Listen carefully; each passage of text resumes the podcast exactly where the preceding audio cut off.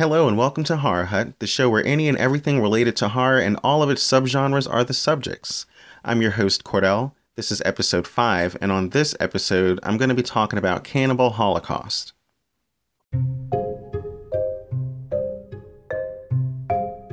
So, just a little backstory. I remember back when I was about 20 years old, I had a conversation with this guy about scary movies, and he told me that I couldn't consider myself a horror movie fan until I had seen Cannibal Holocaust, and I had never heard of it.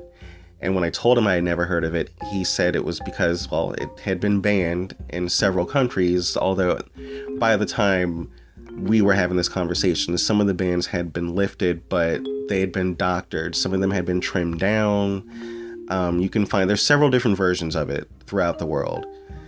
And so I was intrigued. You know, if it was that graphic for it to be banned, I mean, yeah. But I just thought that my chances of finding it were slim to none. But I always kept it in the back of my mind. Like, don't forget about this movie. If I come across it online or somewhere, you know, get it, buy it, you know, d- do whatever you have to do. That's what I told myself. So, fast forward like four or five years, I left work. I was working at a grocery store, and I have a habit of putting things back where they belong. And, you know, even before I worked at a grocery store, I just think that if if I think that things belong in their place. That's just it. Um, and so I went to the horror section and I see a light blue DVD with what looked like red writing on it that was, I guess, supposed to be blood. I didn't really look at what it said, I just picked it up because I saw that it was in the wrong place. And I'm just looking for myself. I'm not looking at what's in my hand, I'm just looking for myself, just seeing if anything pops out. And on top of that, I'm thinking about where to put this DVD. I'm looking for any other light blue DVDs with red writing on them. I don't come across any, of course, and so I'm thinking, all right, we'll look at the title and at least put it in alphabetical order. And I saw that it was Cannibal Holocaust, and I couldn't believe it. I really couldn't believe it. I was like, you know, I just had this conversation, uh, you know, years ago. It was like four or five years ago, however long, but this was the movie that we were talking about that night, and what? I was shocked. I mean, I, di- I didn't I didn't even care about what else I might have been there for. And to this day, I couldn't even tell you. I just was going to go and treat myself, and that was my treat. And it was literally the only copy that they had. So that was how I came across Cannibal Holocaust.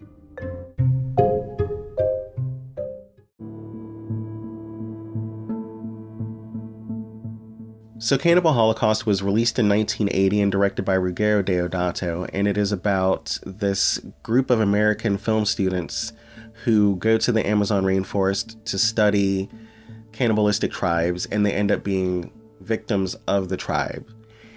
And the cast was made up of American and Italian, but English speaking, um, actors and actresses who were unknowns. So in their contracts when they decided to be a part of this film, they weren't allowed to do any press. They weren't allowed to go to any premieres, talk about the film, nothing like that. They were told that they, you know, were to hide in plain sight.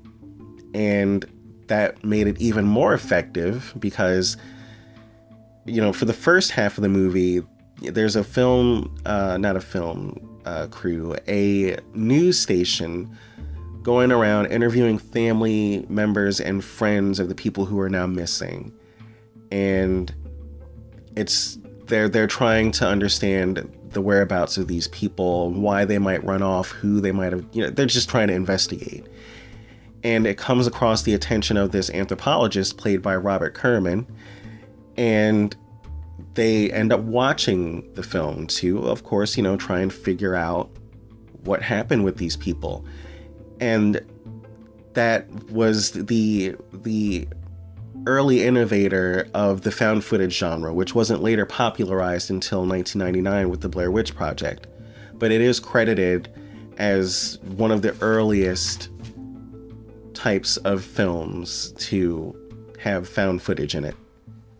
Um, but yeah, later on they were uh, charged. The director, the writers, and the producers were charged with murder and obscenity charges. Uh, the murder charges were eventually dropped, and that was because they had to prove that they didn't harm these people, these American people, and nor the, the, the tribal people. They didn't harm anyone. Everyone was okay. They were just props. Um, and so those charges were dropped. But in a lot of countries, it was still banned for uh, the sexual assault and the animal cruelty because there are like seven or eight different animals that they do kill. They're they're real animals too. So um, if you're super sensitive to that, I don't recommend it. But if you're fine, you know, if you can if you can handle it, that's go right ahead. But um, Entertainment Weekly ranked it as it the sixth most controversial film of all time I don't know what the others were. I haven't seen the whole list, but I did come across a couple of movies that I do want to see that were just as, if not more, controversial than Cannibal Holocaust, which I'll get into in a second. But, you know, like I said, it took him a lot um, to prove his innocence and to prove that he, he didn't harm anyone, that it's not a snuff film, that it's just a horror movie and due to you know like i said before just due to lifting that band there are different versions of it. Some of them have been trimmed down and released but fortunately the version that i came across at best buy is the two disc deluxe edition. And a lot of this information i learned from the special features. And there's also a poster in there of the impalement scenes. I mean, if you're that big of a fan of cannibalistic horror films, it's something that you could put up in your bedroom. But I'm not one of those people. I like them enough to own them and watch them more than once, but I wouldn't do that. But it is it's definitely graphic and I will say that I'm not I don't have a weak stomach. I'm I'm, I'm not faint of heart at all. But I don't know why. I decided that I was going to have a meal while watching this movie for the first time. I think it was just because I was so excited and I know what I can handle. So I thought, okay, but there were a couple scenes that made me dry heave and I had to put my I had to put my food down and pause the movie for a moment and you know, collect myself for just just a couple seconds. It wasn't bad enough for me to turn it off completely, but there were like two scenes that just made me made my stomach turn a little bit. But that that is how I came across Cannibal Holocaust.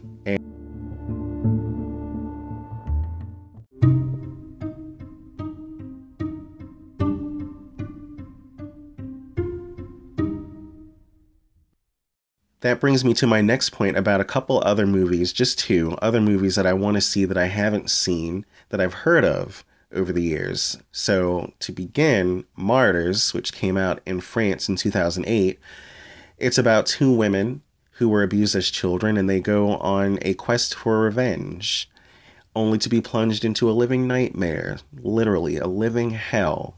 And there was an American remake which brought it to my attention again and I think that was in what like 2012, I believe, something like that, 2013. I could be wrong, but um, yes, I want to see that. And second, uh, a Serbian film which came out in 2010. And I'm sure a lot of people have heard of this. I've been told about it. Uh, I have yet to see it, but I'm going to make sure that I'm not eating while doing so. I'll make sure of that. But uh, for those who may not have heard of it, it is about an aging porn star who unknowingly uh, gets himself involved with a pedophilic slash necrophilic themed pornographic snuff film. And yeah, that too was banned in a couple countries. I know it was banned in Spain, Germany, Australia, New Zealand, Malaysia, Singapore, Norway, temporarily in Brazil and in South Korea, some scenes were cut out. And the director claimed that it was a political allegory, but critics disagree. It's just to to critics, according to critics, it's graphic for no reason. And I I still would like to see it. So yeah, those are the two other films that I heard were pretty high up there in terms of controversy, and I definitely look forward to seeing them soon or whenever I get the chance, but hopefully soon.